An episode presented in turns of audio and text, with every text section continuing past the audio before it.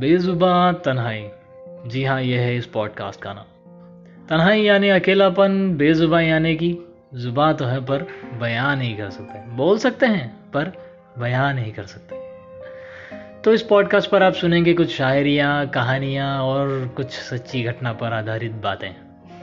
जी हाँ आप चाहिए तो अपना दर्द मुझसे शेयर कीजिएगा, मैं आपसे करूँगा, थोड़ा दर्द कम हो जाए शायद।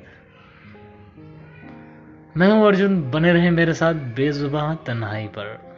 धन्यवाद।